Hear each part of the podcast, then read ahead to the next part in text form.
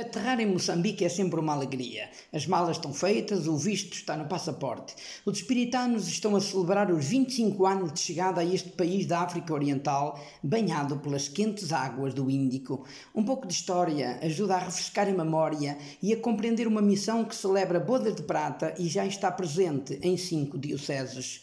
Tudo começou em 1996 com a chegada de duas equipas missionárias ao país. Uma instalou-se na missão de Netia, em Nacala, e a outra rumou à missão de Inhazónia, no Chimoio. Duas equipas de três, com espiritanos de Angola, Portugal e Nigéria. A guerra em Moçambique já tinha terminado, mas os sinais de violência e pobreza estavam e estão ainda muito evidentes. Os espiritanos deitaram as mãos ao arado e toca a trabalhar pela evangelização integral deste povo dos interiores abandonados. O padre Yves Mathieu, francês, lembra que Inhazónia não tinha padre residente há mais de 25 anos, quando os espiritanos lá chegaram. Hoje, a missão tem 200 km de norte a sul e de este a oeste. Além do apoio às crianças e jovens, investe-se na pastoral da saúde e carcerária, bem como em projetos de desenvolvimento e autossustentabilidade. No outro canto do país, já perto do oceano, os espiritanos chegaram a Neti, a antiga missão comboniana. Ainda encontraram e partilharam missão com as irmãs combonianas. Investiram muito na evangelização, visitando as dezenas de comunidades espalhadas por uma ampla geografia onde os campos de mandioca, de milho, de feijão e de algodão ocupam as populações, também alimentadas pelas mangueiras e cajueiros. Um dos projetos melhor sucedidos por esta equipa espiritana recém-chegada foi o das escolinhas comunitárias que construíram e animaram, mas ao fim de alguns anos avaliaram a sua presença com o Bispo de Nacala e decidiram abrir uma nova frente em 2004, dividindo a missão e tomando conta da parte de Itoculo, ao todo 79 comunidades. Ali construíram uma nova missão, tendo as Irmãs Espiritanas fundado a sua primeira presença em terras moçambicanas. O centro pastoral permite fazer a formação das lideranças laicais. Construíram-se dois lares, um para meninas e outro para rapazes, vindos das aldeias para estudar na vila. Diz o padre Raul Viana, superior da missão. Acreditamos que a formação séria e responsável, os jovens atuais, é um excelente ponto de partida para o desenvolvimento integral deste povo.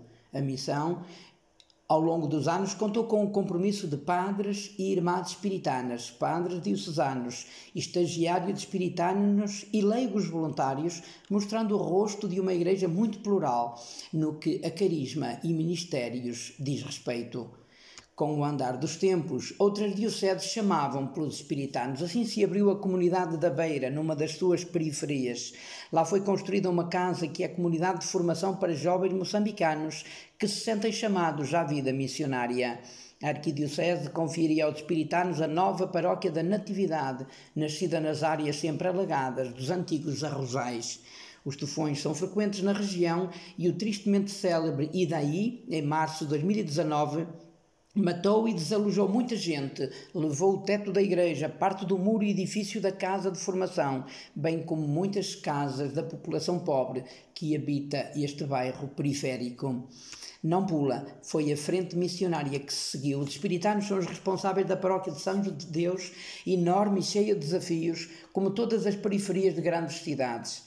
O padre Alberto Chindema, superior dos espiritanos em Moçambique, tem apostado muito na pastoral educativa, com grandes investimentos nas escolas da paróquia, a rebentar pelas costuras, dada a quantidade de alunos que acolhem.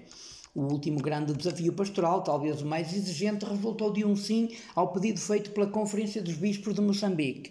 Assim, desde 2 de fevereiro, os espiritanos asseguram a direção do Seminário Interdiocesano de Filosofia, a funcionar na Matola, periferia de Maputo. Trata-se de um sim arriscado que só foi dado porque os espiritanos têm uma grande tradição histórica de ajudar a formar o clero diocesano e também de servir as igrejas locais nas missões que forem consideradas prioritárias. Formar os futuros padres é sempre uma prioridade, a prioridade das prioridades de qualquer diocese ou instituto.